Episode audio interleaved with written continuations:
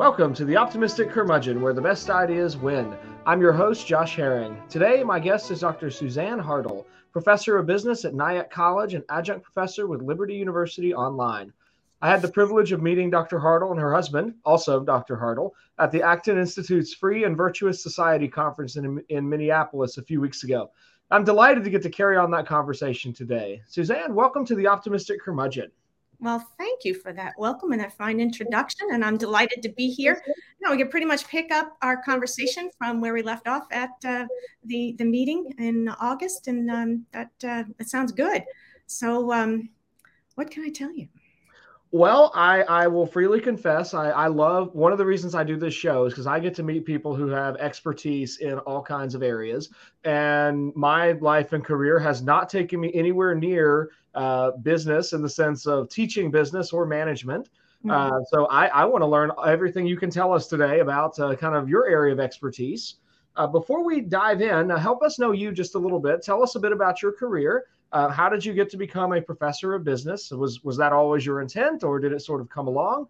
Tell us a bit more of your story. Okay. Um, I took a rather circuitous route, I think, to uh, becoming a professor uh, in business and management. Um, I started out in college as a biology major, and that's how I met Tom, uh, who you met at uh, Acton Institute's mm-hmm. Uh, seminar. And uh, he and I um, married shortly after graduating. Uh, we moved to Iowa, where he continued his studies as a PhD in biochemistry. And I, um, I just picked up a, a lab job at the university in support of him. We ended up uh, eventually just moving uh, when his uh, faculty advisor wanted to take a position at um, LSU. So we moved uh, to um, uh, New Orleans. And so we did get to see quite a bit of the country when we were younger. Um, living in different places in, in uh, the United States, and um, we enjoyed each and every one. Um, I had um, saw at that time that the the job market wasn't it was kind of in a slump the economy was in a slump um, uh, i think we know the story uh, from mm-hmm. today. And um, i thought maybe it's since he's doing his he's still doing his work in, in his phd i'll go back and um, do some work. I didn't want to do more science. I wanted something different. And my father had always said you know why don't you you know major in business uh, or economics? And um, he was my father, so I didn't listen. I, and I later later uh, learned the wisdom of it, and uh, so I, I, decided to take up an MBA at uh, UNO. Completed that. Uh, when Tom and I were finished, uh, we both wanted to move closer to home. Moved to New York, um, uh, where Tom continued his um, postdoctoral work, and then later got a job in industry. I took a job in industry as well. Uh, I um, had a, um, a career in um, uh, business analysis with uh, publishing companies. Uh, first with uh, the old Doubleday Company uh, in New York, and later with Business Week. McGraw Hill at the mm-hmm. time owned Business Week. And so um, I, I, did um, uh, market development and uh, business analysis, made lots of presentations at that time. We wanted to start a family. Um, you know, for some couples, it's just not that easy.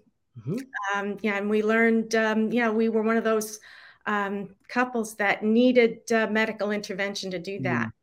I did finally have my first child, uh, went back to work, and thought, you know um, we had all we took all this trouble to have him and he was being raised by somebody else so um, yeah i as much as i enjoyed uh, the work and the mm-hmm. job I, I think my career was uh, taking off in a great direction um, I decided that um, you know we, Tom and I would talk. We prayed about it, and we thought that uh, we can make it on one salary, and we mm-hmm. did.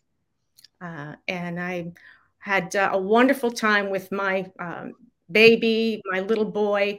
And um, as um, uh, God's providence, uh, a uh, as I was working in the church with um, uh, one of the, uh, a, a, lady that I knew was working at Nyack College as a professor. Um, we got to be friends, and she knew that I had an MBA and I had business experience. And she said, "You know, um, we're looking for uh, adjunct teachers uh, in uh, your area. Would you be interested? And since um, Matt, my son, was you know, on his way to school at that time, and once they're in school, you have you know six hours to go crazy. So um, I thought, uh, yeah, this this might be a good time. Uh, and so I, I changed careers from being a um, a business analyst, uh, so to speak, to uh, teaching business uh, and um, management. And so I ended up with Nyack College. Mm-hmm. Uh, I was an adjunct. I came on full time. Uh, I eventually um, uh, chaired the department, and I chaired the department at Nyack uh, for oh, 14 years. Yeah, so 14 wow. Yeah, had a long tenure doing that. And we did some great things, Josh. Um, it was so much fun, and it, it's um, you get used to it after a while being the oldest person in a room, you know. Uh, but it it has its perks. Um, uh, it, it's exciting working with young people all the time. Uh, we came up with some great ideas. Um, uh, they, our most recent ones, uh, we hooked up with um, uh, an organization that allowed us to do an entrepreneurs contest. Ooh yeah it was it was um, uh, uh, so successful we, we, had people waiting in the wings to get in to, to see the contest. We arranged it like um, uh, the shark tank you know where we had the music and the people come in and make their presentations. Uh, i had lined up uh, a number of um, uh, former students that were were businesses business owners and entrepreneurs uh, as well as um, uh, other people who had um, uh, the um, my I guess my coworker had mm-hmm. looked into, and um, we had them as judges, and we had cash prizes for the winners. Uh, one of the uh, third the third place uh, group was um, they they decided to go ahead and implement their idea, and they wanted to anyway, and uh, it, they wanted to try it on campus as a as a uh, coffee shop. Uh, oh. That, you know, yeah, would expand and you know develop. Uh, and um, so uh, I it it took a while. The the wheels at um, uh, academic institutions, perhaps you know, turn slowly.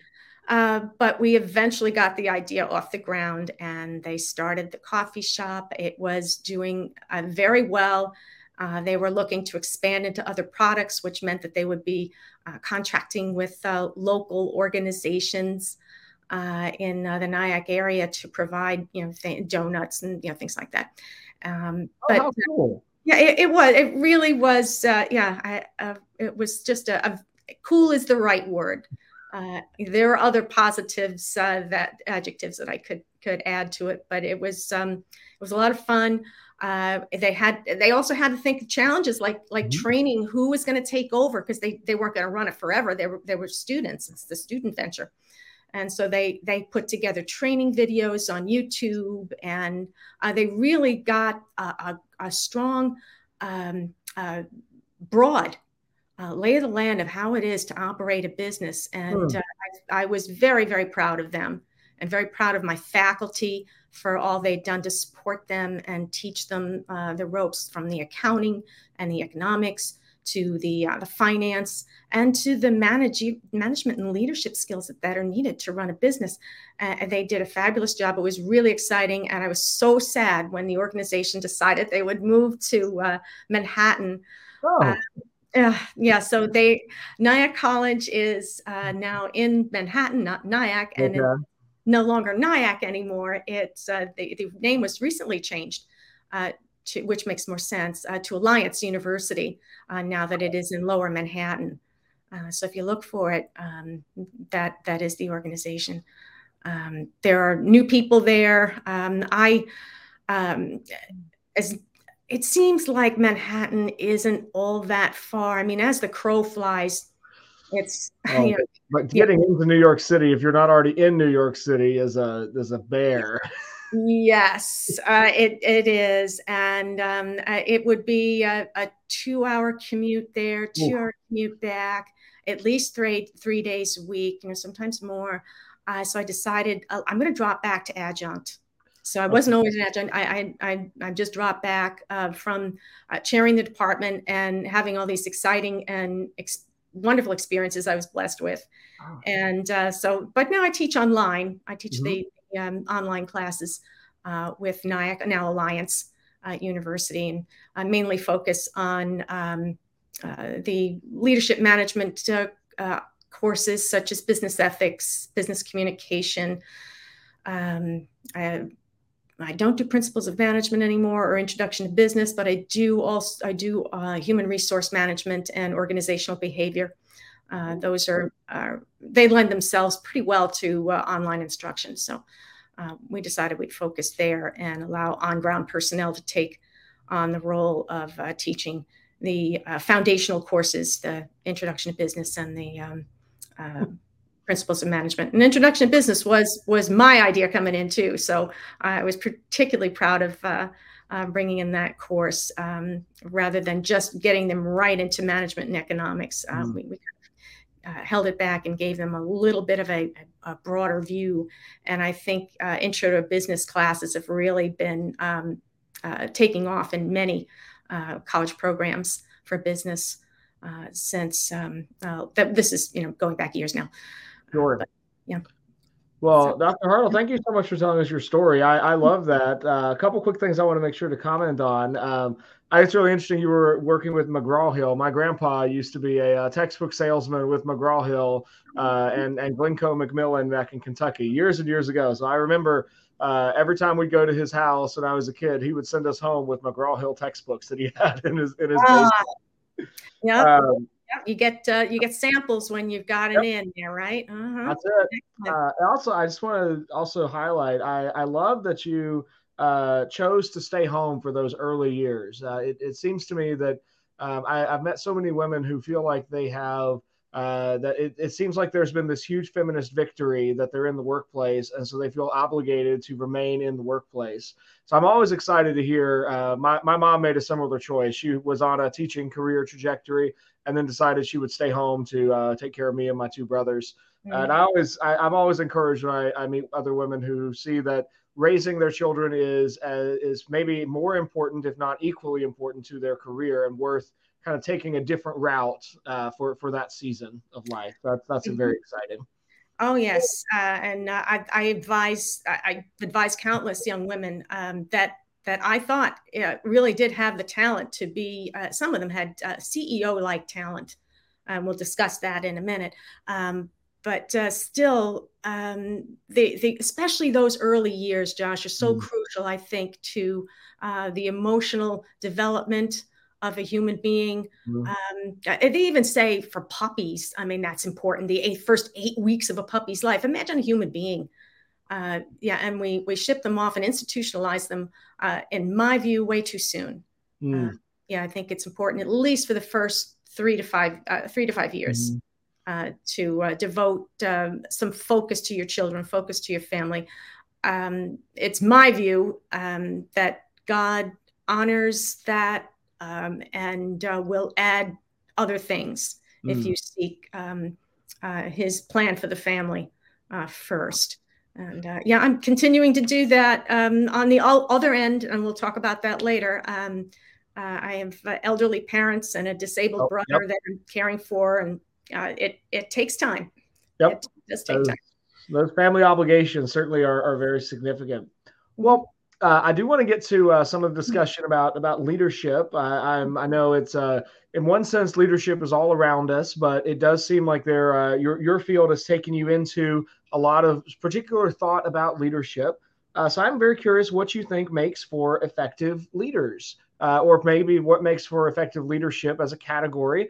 any examples, positive or negative, that come to mind would be great. But what what do you see making for for good leadership?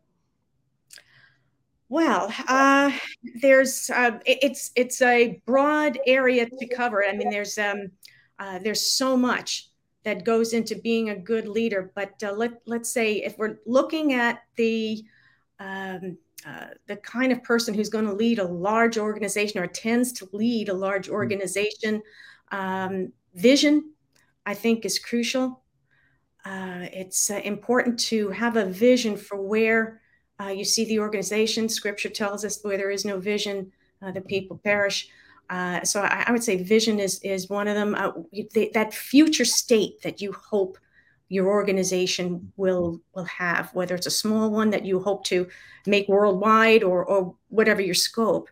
Uh, it's important, I think, to have that vision. So that's sort of an internal thing uh, that I think a leader should have.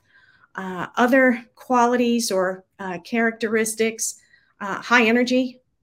Um, yeah, it requires a lot of energy uh, and focus. Uh, it requires um, uh, empathy um, and um, other qualities uh, along those lines. Uh, also, a, um, an adherence to focus on a task and focus on the, um, the jobs at hand that have to be done. if it, businesses in particular, but but other organizations as well, churches uh, that don't perhaps have an, an economic motive but have a, a mm-hmm. another motive. Uh, it's still that vision and that focus on the task, whether it's to to be profitable, to uh, have um, good uh, performances from a financial standpoint, quarter after quarter, or it is um, in a in a church setting uh, to uh, disciple people uh, to be mm-hmm. good followers of uh, Jesus Christ and, and the Bible, uh, to expand the boundaries, to um, invite others uh, to uh, participate, whatever that uh, the organization is in. In other words, um, yeah, it, it, there is a vision, there's a there's an empathy and a um, a, a, a, people orientation that has to be um, uh, there in the person. You have to, I, I think, really love and enjoy people. Uh, energy to keep up with them all, mm-hmm. uh, and uh, a a focus uh, and a, on getting tasks done. And sometimes it's not as easy as it sounds, especially if you got people who um, don't perhaps share um, what the the task is supposed to be uh, or what needs to be done uh, yeah, you've, you've got to, and that vision is your guiding point, mm-hmm. I think, uh, to um, having that. Let's let's follow that vision line for just a moment. Um, what does the leader do? What should a good leader do to bring others into alignment with a vision, or maybe to share that vision? Maybe if we could think about a company that uh, a new CEO has come into, or there's a new leader of a department, and he's trying to cast a vision. How does that person bring the team on board with the vision? Well, that there's uh, a number of approaches that that can be taken, but uh, in whatever the style of the manager, it, it has to be um, uh, done. Uh, some organizations, uh, and you, you recommend, I would recommend this that uh, especially in this area of diverse um, diversity and um, various places of locations where people are, it's important to broadcast what that vision is and then get in get uh, do a kind of a campaign of getting key individuals mm. uh, on board uh, with that vision. Uh, sometimes it's continuing uh, what uh, needs to be what the organization has been doing. They've been on a roll and they want to continue that. I mean you think of someone like um, tim cook who I, I admire and think has been very successful at apple. And um, what uh, he did with um, with Apple. He took the best of what Steve Jobs was doing, and then uh, it seems like he's he's made it even better. Right? Um, uh, if you anybody who's read biographies of Steve Jobs knows uh, he could have been a, a challenge to work with at times. Yeah, the word I've heard is quirky. That he had a lot of he had a lot of quirks, a lot of personality traits. Mm-hmm yeah and you had to, you had to kind of get if you wanted to be on board with with his vision and he even mm-hmm. got kicked out of his organization at one point. Uh, you know people were not on board with his vision. Uh, and then they saw the the, uh, the wisdom of it and turned that around later on. Uh, it's it's such an interesting story the story of apple. Uh, but i i think uh, tim cook has taken the best of what he did in terms of marketing and you saw how the the, the iphone 14 was unveiled this past week Mm. And uh, that's that's very reminiscent of, of Jobs and how he would do things. And he's, he's made some good economic decisions uh, as well, as, uh, such as uh, keeping the price um, uh, stable. I mean, it's it's not they're not going to raise prices on the iPhone 14, uh, which is uh, interesting in light of um, our current uh, mm-hmm. economic slump, and it does seem like it's worldwide. It, uh, not to uh, get into that, but it, it, but it's a recognition that th- this is this is where the organizational this organization's environment is at this point, and, and I have that that's also part of vision, knowing. Um, you know what what's going on in the world that's going to affect your organization. We are somewhat all open. Um, we're you know, living, breathing organisms, and, and, we we have to take in resources and, and mm. send out uh, products, and uh, a lot is going to affect that. And uh, I think um, uh, the the uh, CEOs, especially that that have um, a, a handle on that, um, can can do a, a very very good job.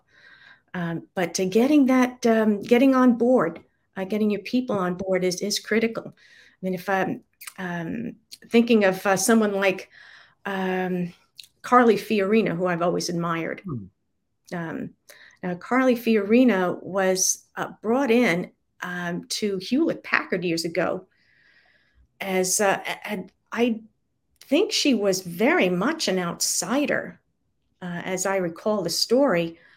Um, there were others who, like Ann Livermore, who might have been um, better, not better, but uh, more inside choices at that time.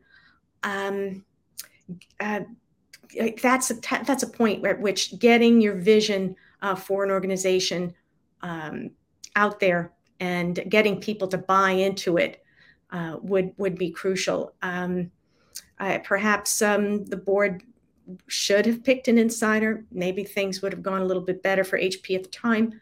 Uh, but it was a, a, a wonderful, um, uh, thriving organization at the time that uh, they were mm-hmm. making the uh, the choice uh, of a new CEO. Uh, Carly Fiorina was chosen as an outsider, had brilliant ideas.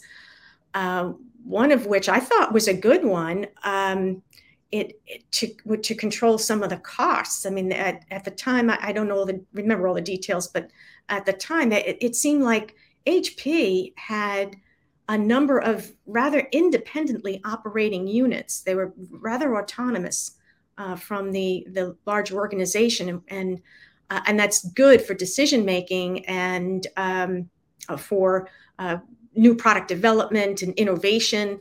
And uh, so uh, organizations are looking into providing a lot of freedom, uh, like Google does. You know, one mm. of the hmm. successes uh-huh. of Google is um, that they have uh, a very um, almost a hands-off approach to the creative side.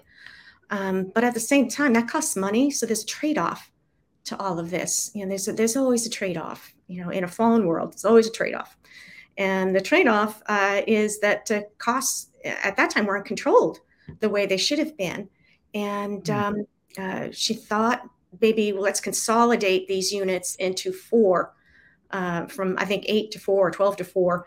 And then uh, we can better control the, the cost element of it while still trying to maintain uh, the autonomy.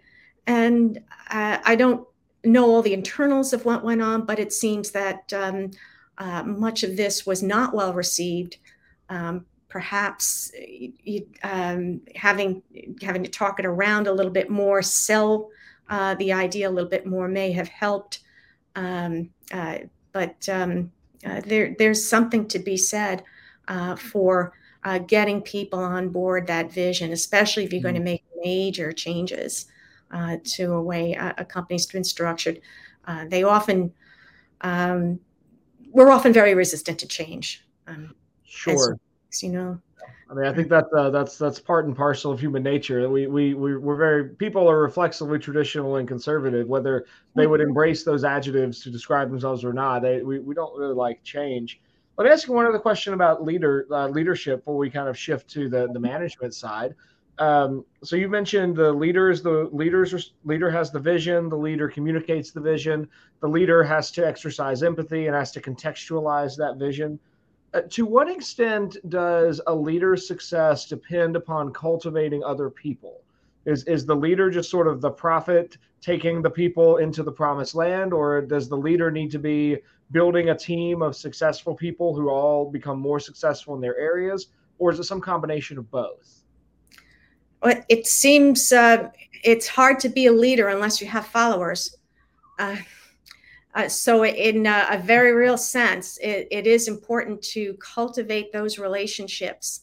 Uh, it, it's uh, very difficult to do these things uh, on your own. People who try to do them on their own are, usually, um, le- well, they, they, find themselves not being as, as, successful as they could be. Mm-hmm. so, I, I would, um, I'm in the camp that it's important uh, if you're a leader, and this is why it takes so much energy and empathy with people uh, to to be able to work with them, and um, uh, perhaps um, uh, you know we we have to also recognize that we don't have all the answers, and mm. in the company of many counselors, there is wisdom.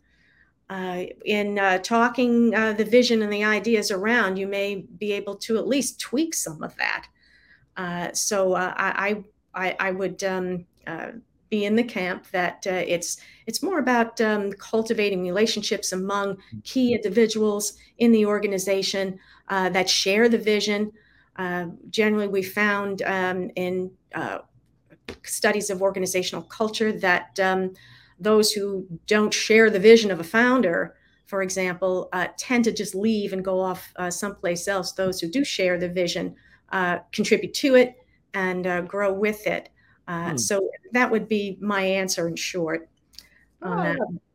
I think that's helpful. Um, and I know it's certainly a, it's, and I, I, work in an organization that where our, our founder has, uh, has been pretty clear about the vision. And I, I mean, I've seen that kind of process that you're identifying. I mean, there have been people over the years who were very competent, but just disagreed fundamentally with the direction the founder wanted to take our school in. And mm-hmm. they, they ultimately found a lot more satisfaction somewhere else. Mm-hmm. Uh, I think there's, I just it's very interesting. I think in the church world, there um, there there's a temptation to think of sort of I've heard it described as the CEO model of the pastor, where it's the the personality driven pastor comes in and he like creates a ministry all around himself.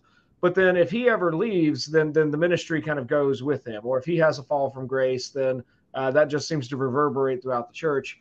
But then there are other pastors who take this model of uh, really discipling other people in the church and really seem to they're usually a lot less flashy it's a lot mm-hmm. less exciting uh, to be in that church but it's generally speaking i think a lot healthier uh, mm-hmm. so i was curious if that same it sounds like that same paradigm happens in the in the business world as well yeah, I would agree with that. Yeah, and I, have seen it both in the church. Uh, I, I, I attend church regularly, uh, and uh, I've seen that in um, in business settings as well.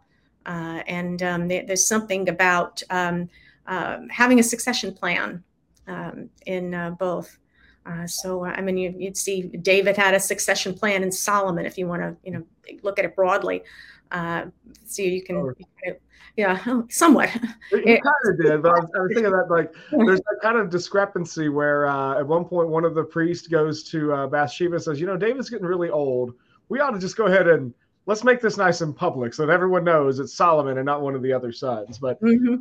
yeah, uh, especially since one of his other sons were doing it, right? right, right, right. Well, shift gears um, just a bit. I would. Um, I, would love to get your thoughts, uh, particularly on the areas kind of of corporate structure and where management fits in a growing company. Um, mm-hmm. I, I, think of popular images of managers of a sort of bumbling morons. The uh, there's the pointy haired boss from Dilbert. There's Michael Scott and all of his many successors in The Office. Um, are those images fair? Do they actually, is that what an actual office manager looks like? Or uh, is the reality far different from the popular perception? If, um, if there was no truth to it, we probably wouldn't find it funny. so yeah, there, there, we do come across managers like that from time to time. Uh, and if you're going to be in an organizational setting for any length of time, uh, you're going to run into those kinds of people and worse. Uh, the person that could probably tell you more stories about that than even I can would be my husband, who you met. Mm. Yeah, next time we hook up, um, yeah, ask him about uh, some of the bosses he's worked with uh, yeah. Oh my. Uh, yeah, a pointy-haired boss and beyond. Mm. Uh, there, there have have been those. Uh, they generally, I, I, they generally are successful in organizations for for reasons that um, ought not be. Um, but um, you know they're very good political operators and that type of thing. So I, and I don't mean to t- paint a negative pi- picture of uh, middle management in general, because that's that's not uh, totally the case. But just to say that they are there, uh, and we wouldn't find this funny or relatable if they weren't. Um, so so yes, they're there. Uh, we have this picture of a, of a leader being visionary and um, uh, guiding the organization towards that vision. And, and maybe uh, if we take the um, the biblical analogy of Paul as the leader, the visionary of the church, uh, that uh, really propelled it beyond uh, being being considered a Jewish sect and um, bringing it to worldwide prominence as a religion. And then Timothy, um, managing a church. and um, uh, making sure there's um, uh, there's godly people who are the overseers and uh, uh the deacons and and uh, whatever uh, structure that was in place.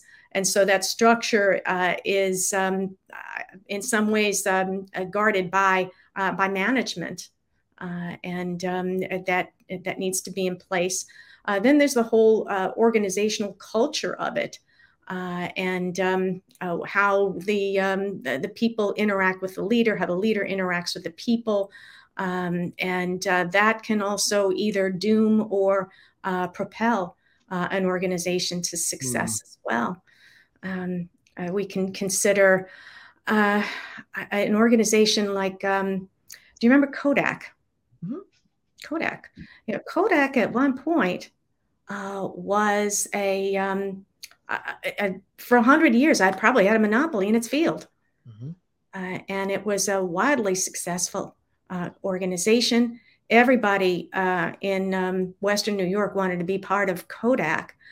Um, when it, I was a kid, I remember we still we didn't have a an actual video an actual camera for a family vacation. We stopped at Walmart and we picked up Kodak disposable cameras mm-hmm. that we could bring back and it was a Kodak branded stand that would develop your pictures and have them ready for you within three hours. And uh, they they still this was even in the this is the late 1990s. They still were a, a big part of the the photography world. Uh, yes.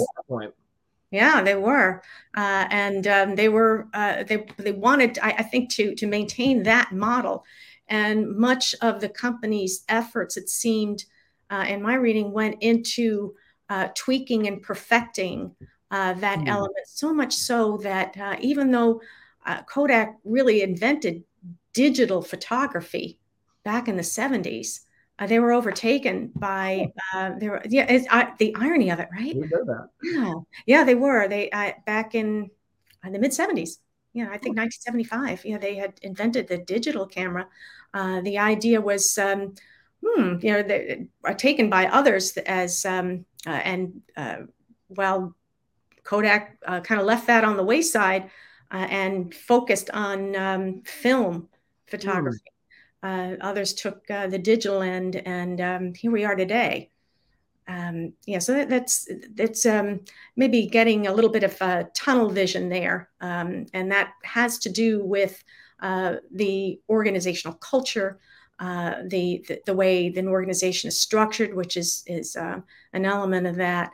Uh, and um, uh, then when you have leadership that tries to change that and uh, can't quite navigate um, or, or, move uh, an organization in another direction, uh, you um, you get a greatly diminished organization. And uh, today, I, I, think the only um, monopoly that Kodak still has, I, I could be wrong, but um, in cinema film um, oh. you, yeah, right. Yeah. If you notice, yeah, I, if, if you're um, like me, I like to list, sometimes look all the way to the end of the credits on films, and, mm. and a lot of times you see, um, you know, Kodak film uh, used for this. Uh, it, yeah, because film gives that nice smooth, you know, uh, edge to it. Uh, so that that's been um, there still, um, but that's a very small element of, of what they once were. Mm. you know, uh, so it, it um, and a lot of that has to do with um, uh, the structure, not wanting to change, uh, and not not maybe and maybe not moving people out sometimes um, you you have to agree to disagree and let people go um, when um, they are not on board with the vision. If they don't go on their own, many do just go on their own. As as I've said, um, you know, there's a this um, assimilation of similar um, views that happens in organizations, and sometimes that is your undoing when you get the similar uh, uh, view, and it's um, hmm. one that is on on a track that is leading to nowhere in, uh, economically and technologically. So it sounds like then really business is a it's it's very dynamic in the sense that there is this vision that the leader has cast, but there's in a large enough organization, the leader is not the one who is actually implementing the vision in all the different departments, but you've got managers in each department who are overseeing that vision as applied mm-hmm. to their area. And there's constantly a drive to kind of do the thing that the company exists to do, but also be able to pivot based on the demands of the marketplace as that changes. Mm-hmm. I think that's well said. Yes, uh, yeah, you've you've uh, you've got it in um, uh, just a couple of sentences.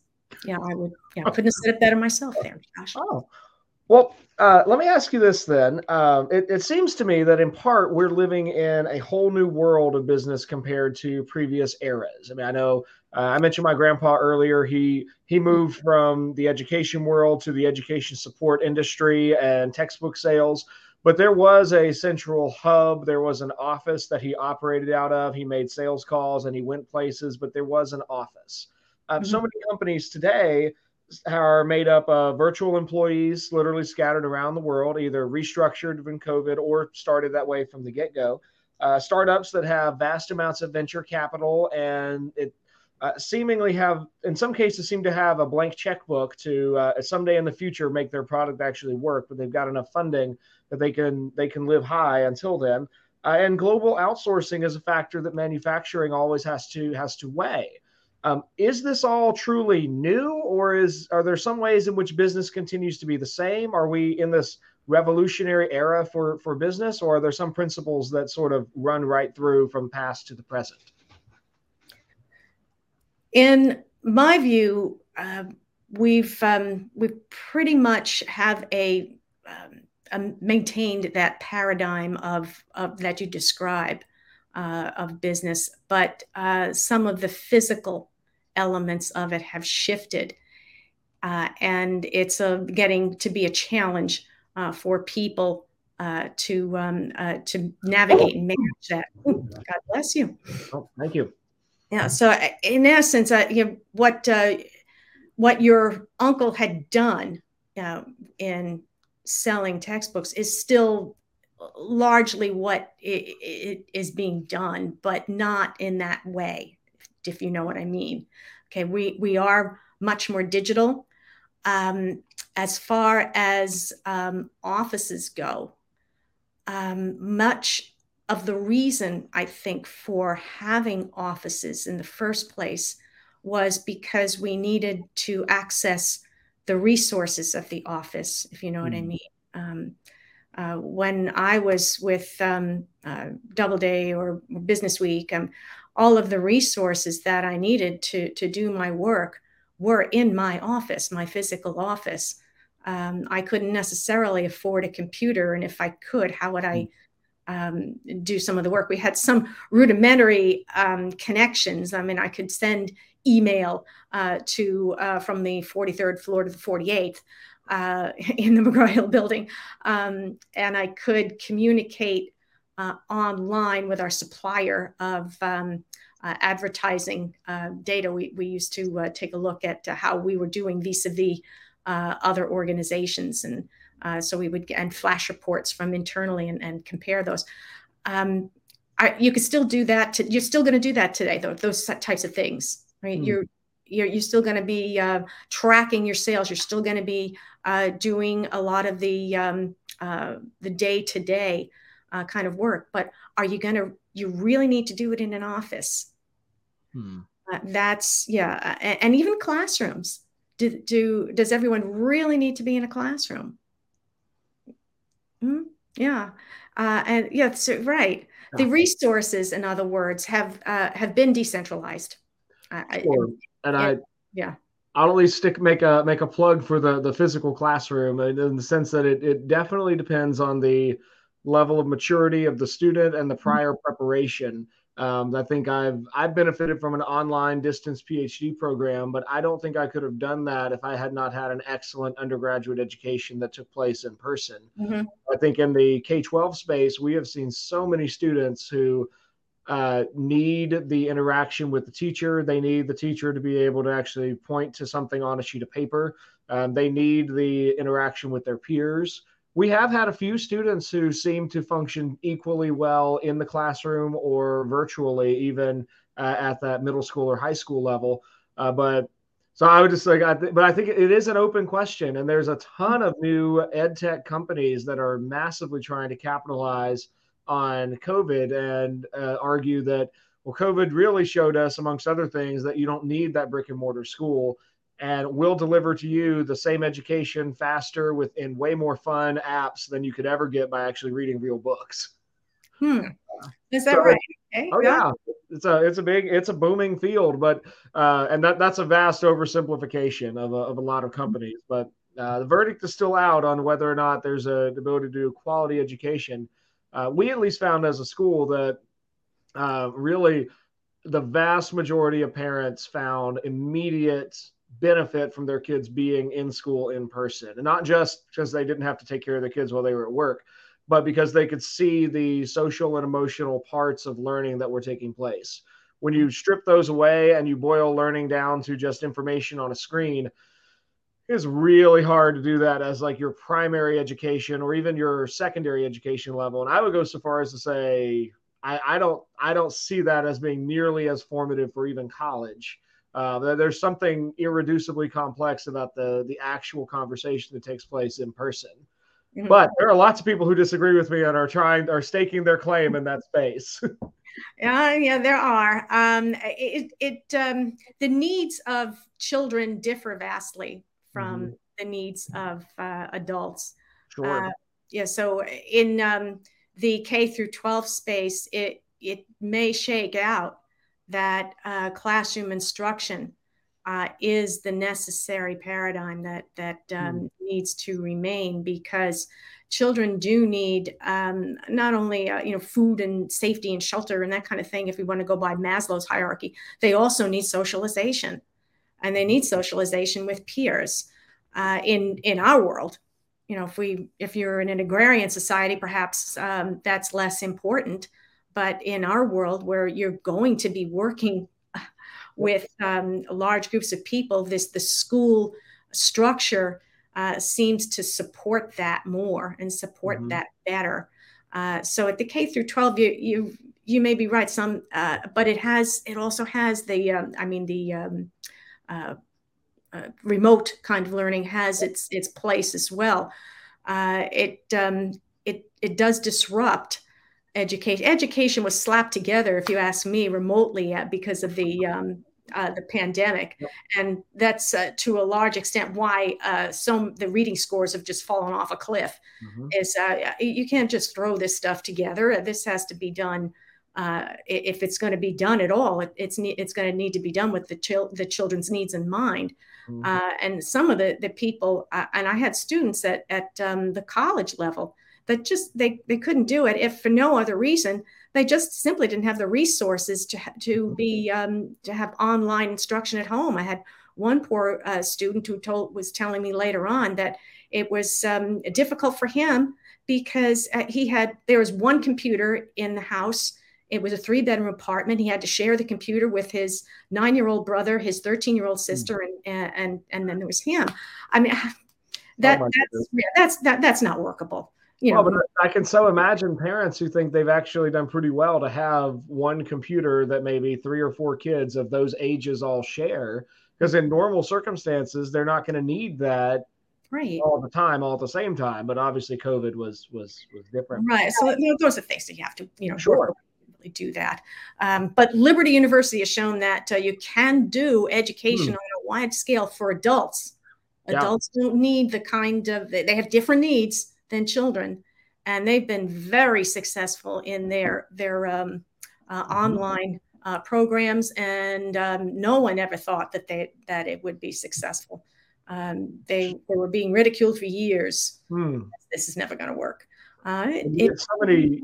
I've met so many adults. I assume these some of these are who you see in Liberty, but maybe maybe not so many. But I've met plenty of adults who really regret missed opportunity, missed educational opportunities along the way. Either they just zoned out completely, or they did one major and their career ended up taking them somewhere completely different, or they've had a lifelong passion and just have never been able to really learn the fundamentals or the extreme knowledge of that passion and they really just want to know more and mm-hmm. all of a sudden you go from people who are compelled to be in a classroom uh, to self-motivated learners who really just want to learn as much as possible about the content area mm-hmm. uh, is that is that typically who you see in a liberty online that is, that is who you see uh, and it's it's a it's a huge void that's been filled mm. by online educators in that regard uh, could because as you want you may or may not want to be educated when you're young you change your mind later you're exactly right also life happens yep. um, you get pregnant you can't really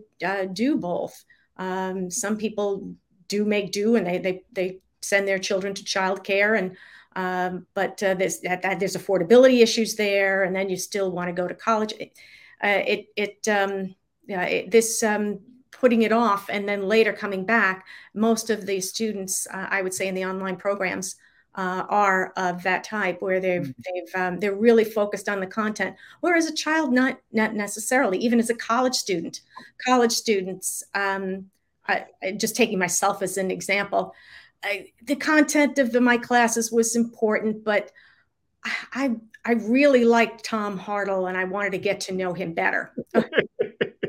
you know what I mean? Yeah, the relationship, those elements are so important to young people, and, and uh, we shouldn't um, uh, belittle that. I mean, that right. is important. Uh, it's it's educating um, person, not just intellectually. This was either Aristotle or Aquinas or both, but I, I, always mix up the author. But I read this letter. I think it must have been Aquinas writing a letter. Uh, he argued that no one should start studying philosophy until they were about 40 years old. they needed enough life experience to know why they needed to know philosophy. And I, mm-hmm. I think there's something to that about like we have to go through enough life to realize, wow, I do need to know these foundational things, and suddenly real knowledge matters a lot more. Mm-hmm. Yeah, uh, and so that's where you're seeing a lot of the the online uh, educators be successful mm. is uh, with those adult learners that uh, really missed out um, or they mm-hmm. feel they have missed out. Maybe they didn't, but they feel that they've missed out and they, they want to uh, do a career change or they want to just learn more. Uh, and um, the, uh, the online platform gives them the flexibility to do that. Uh, and they can, they, when you have, you don't have to show, put one more thing on your calendar and one more schedule, one more event uh, you can you have the freedom and the flexibility to to do it yourself, and that's really the the, the big draw. Uh, and log on uh, and listen to the lecture, or log on and post your your response mm-hmm. to uh, the discussion question uh, on your time, even if it's at um, you know uh, one in the morning when the kids are all asleep and it's all quiet. Um, yeah, it's a it's a big draw. People get PhDs doing that. Uh, so uh, yeah, I, I, did that myself. I mean, I, I t- when I um, got to the college level, I, I, had to go back and get a degree, and I was thinking of commuting back and forth across the bridge to Fordham. And thought, hmm, um, the online option is looking good, uh, and so I, I, went the online route to get that degree, uh, and um, I, I never looked back. I oh. thought it was a, yeah. Fantastic. Yeah. Dr. Hartl, as we're wrapping up towards a close, um, let me ask you one last kind of big question. We'll, we'll wrap up here in a minute. Um, the founder of our school, uh, Thales Academy, his name is Bob Luddy. Uh, he prides himself on being a virtuous leader. Uh, he insists pretty regularly that integrity and virtue are both keys to long term success in business. Would you agree with that? I would be in his camp on that one uh, with um, some caveats. Oh, please tell me more. I'm very interested. okay. Uh, the, the, caveats are, are first uh, yes, uh, integrity uh, and you know virtue, uh, etc., are, are are important not just to to business and to running an organization successfully, but uh, to all areas of life. But I think we all have to recognize that um, uh, people, including self, uh, are fallible. Uh, and um, we are, are, are, tempted to do things, take shortcuts, uh, and do things that otherwise would not be considered virtuous and then justify those things. Mm. Uh, so, as long as we're being honest with ourselves and uh, what virtue uh, and integrity require, uh, yeah, okay, uh, I can I can see that, um, and I'm not expecting um, people to be um, uh, ten out of ten every time. You know, we're we're we're bound to miss the mark at some point, and I, I think um, uh, we have to be uh, aware of that, and we still have to focus on well, what what was uh, the positive in this, and maybe direct people uh, to uh, how all of us can aspire uh, more uh, fervently. I mean, you you talk about um, uh, virtue and um, integrity. That's part of what um, many of us refer to as servant leadership. I don't know if you've heard the concept, but it, it does flow out of that notion in John 13 in the scriptures, where Jesus washes the disciples' feet. Uh, a and that uh, if you study scripture uh, uh, pastors tell us that that was done by the the lowest house slave. Um, and if the leader uh, virtuous uh, integrity is not willing to do those kinds of jobs and if you want to you want an outward practical um, I, I guess, a vision of what what it means to be a servant leader. That that probably is the best um, mm. uh, tell telltale sign that this person is uh, one of integrity and is willing to do uh, the jobs that need to be done, even if they are um, uh, what the, if something they would perceive as beneath them. Uh, mm. So if um, yeah, if the um, if the God of the universe can can uh, wash feet, uh, then you know we can we can um, maybe um, scrub a toilet or two. Um, we can uh, do whatever it takes, whatever needs to be done to make the organization a success. Uh, and, and, so that that um, there are, are, ways to to look at that and observe uh, and see if um, you know the uh, the talk matches the walk, so to speak. No, that's that's a that's a great word. It reminds me of a moment I was walking down the hallway, and this was my third or fourth year as a teacher, and I saw the principal come out of the girls' room. She had uh, big yellow rubber gloves on, and she had like grabbed the chemistry goggles and a and a smock, and she was wheel. She had a bucket in one hand and a plunger in the other, mm-hmm. and uh, something had happened where like a toilet had backed up or whatever, and facilities had not gotten there quick enough to clean it up. So she was just in there trying to fix the problem and and clean it up. And that that still in my mind stands out as a, a real leadership moment. As just like mm-hmm. She's she's the same person who will give a tour to a bunch of VIP investors in our school, but also she'll grab a plunger and she'll fix the problem mm-hmm. as as needed. Mm-hmm. Uh, yeah, that that's um uh, that person sounds like one who's uh, honestly looking out for the good of the organization. and that's what you, yeah, when you're talking about uh, virtue and integrity, that's what you're talking about in terms of a, a leader um, having that integrity. Yeah. Fantastic, Dr. Hartl. What uh, what advice would you offer to anyone who wanted to start his or her own business today? There's, um, uh, I, I get that question a lot from um, my young students, um, the uh, the students that I teach at uh, Alliance University Nyack College, tend to be in that traditional 18 to 22 age range, mm-hmm. and uh, I, they tell me I'm really not um, interested in college. My father wants me to go, and uh, I, I, what I really want to do is start my own business. I don't want to, I want to quit now and and start. And um, I was like, all right, well, uh, let's let's think about uh, what it would take to do that and I ask them often, um, well, what um, what jobs did, did you hold after school, or what what part time job do you have now? And um, I don't have any. I said, well, that might be a good place to start.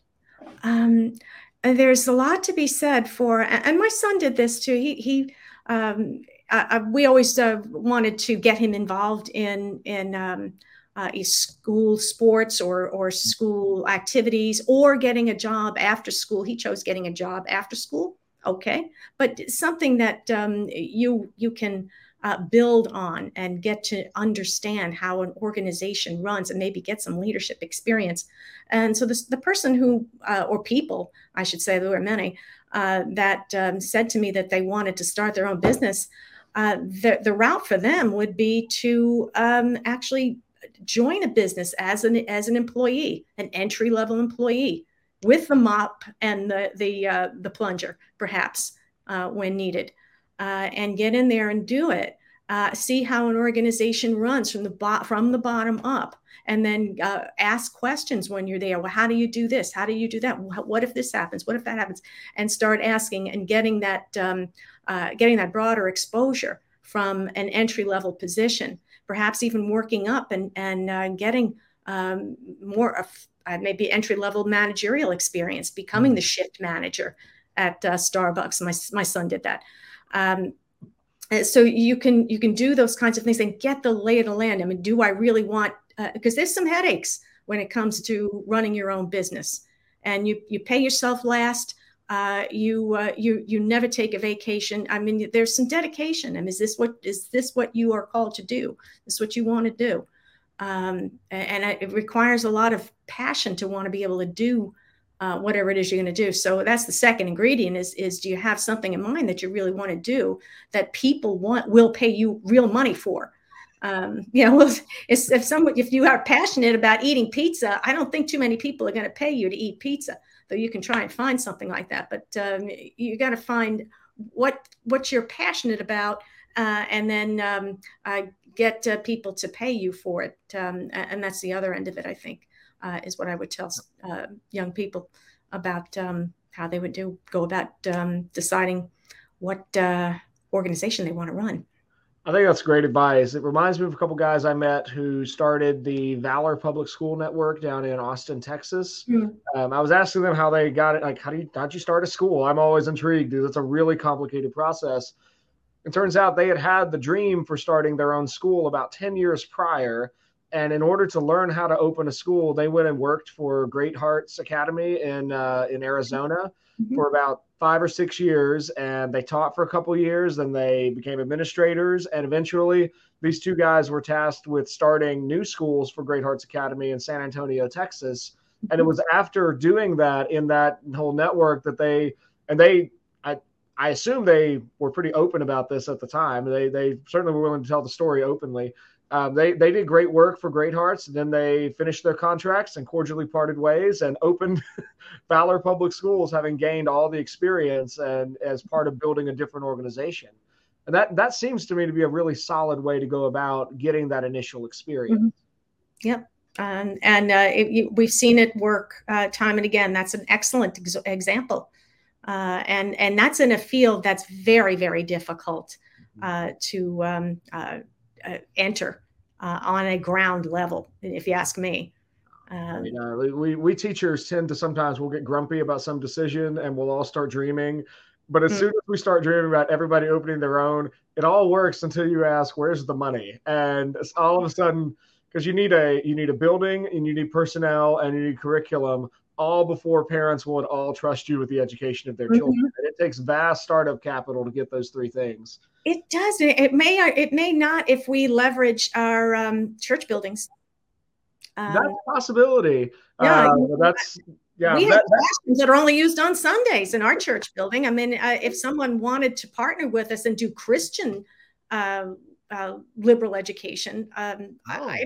You know, I, I yeah we have the infrastructure already there but it's it's used one day a week why not scale that up to um, you know six days a week and um, oh man. Well, if you're uh, if you're if you're in the if you're ever launching your own uh, network of uh, private classical Christian schools, you'll have to let me know. I'd be very excited to uh, hear about yeah, about that. That um, yeah, that would be uh, that would be a wonderful vision. I, it, mm-hmm. That uh, I would uh, love to be involved in at some point. Um, yeah, that's. Oh, what I see. Uh, well, Dr. Hartl, my real last question: uh, what what book would you recommend that people read if they want to know more about leadership, management, mm-hmm. business, anything we've been talking about today? Ah, well, um, if you just wanted to start your own business, uh, I used to have um, my students all read, and then we discuss the hundred dollar startup by Chris Guillebeau. Um, came out about ten years ago. Um, and especially in a time like this where uh, capital is in short supply and um, uh, losing it uh, is um, can be devastating. Um, you can risk something uh, like a hundred dollars and, and see if it works and then tweak it on the fly. Uh, a lot of uh, organizations um, start that way. And you can do anything from something physical. the, the that book talks about uh, someone who um, uh, had lost his job and um, uh, saw uh, that there were uh, mattresses that needed to be delivered, um, watermelons that needed to be delivered, and then just started a distribution company doing, you know, one was delivering mattresses, another was delivering watermelons. Before you know it, within five years, they had um, a major distribution network on. Yeah, so you've you know or if, even if it's just uh, you know small like uh, detailing cars you detail it out of your um, your driveway or you can uh, drive yourself to the person's house and, and detail it there. Um, yeah how much does that cost to start really? Uh, so there's uh, it and you may not want to scale those to uh, the the capacity of a um, of a Microsoft or a, a something along those lines, but yeah, you can you can make a living uh, if, if that's what you want to do. It's a very practical book uh, on how to um, uh, to start a business. Uh, one page business plan, uh, which uh, kind of flies in the face of what a lot of what I was teaching at the time, having a you know multi like a book that you put together to outline your business plan, and what a lot of organizations, um, volunteer organizations, recommend. Um, so it's um, uh, that was that was very helpful, I thought, um, on a very practical level. Wonderful. Well, thank you so much for joining me today, Dr. Hartl. This has been a delightful conversation. I feel like I've learned a ton about business. Uh, I really appreciate you coming and joining us today. Oh, uh, anytime. Uh, you've been a wonderful host. Thanks so much, Josh. Oh, you're very welcome. And thank you, listeners, for joining us for another episode of The Optimistic Curmudgeon. My guest this episode has been Dr. Suzanne Hartl, professor of business at uh, Alliance University and Liberty University. If you like this episode, please leave us a five star review and share it with your friends. Until next time, seek the good, discover the true, and love the beautiful. You've been listening to another episode of The Optimistic Curmudgeon, where the best ideas win. I'm your host, Josh Herring. The Optimistic Curmudgeon is a project of Thales Press. If you enjoyed this episode, please give us a five star review and share it with your friends. You can find us on three major social media platforms. Search for The Optimistic Curmudgeon on Facebook and LinkedIn, and find us on Twitter at the handle at The Optimistic C3. This episode was edited and produced by Madison Kay, audio engineer for The Optimistic Curmudgeon. Until next time, seek the good, pursue the true, and love the beautiful.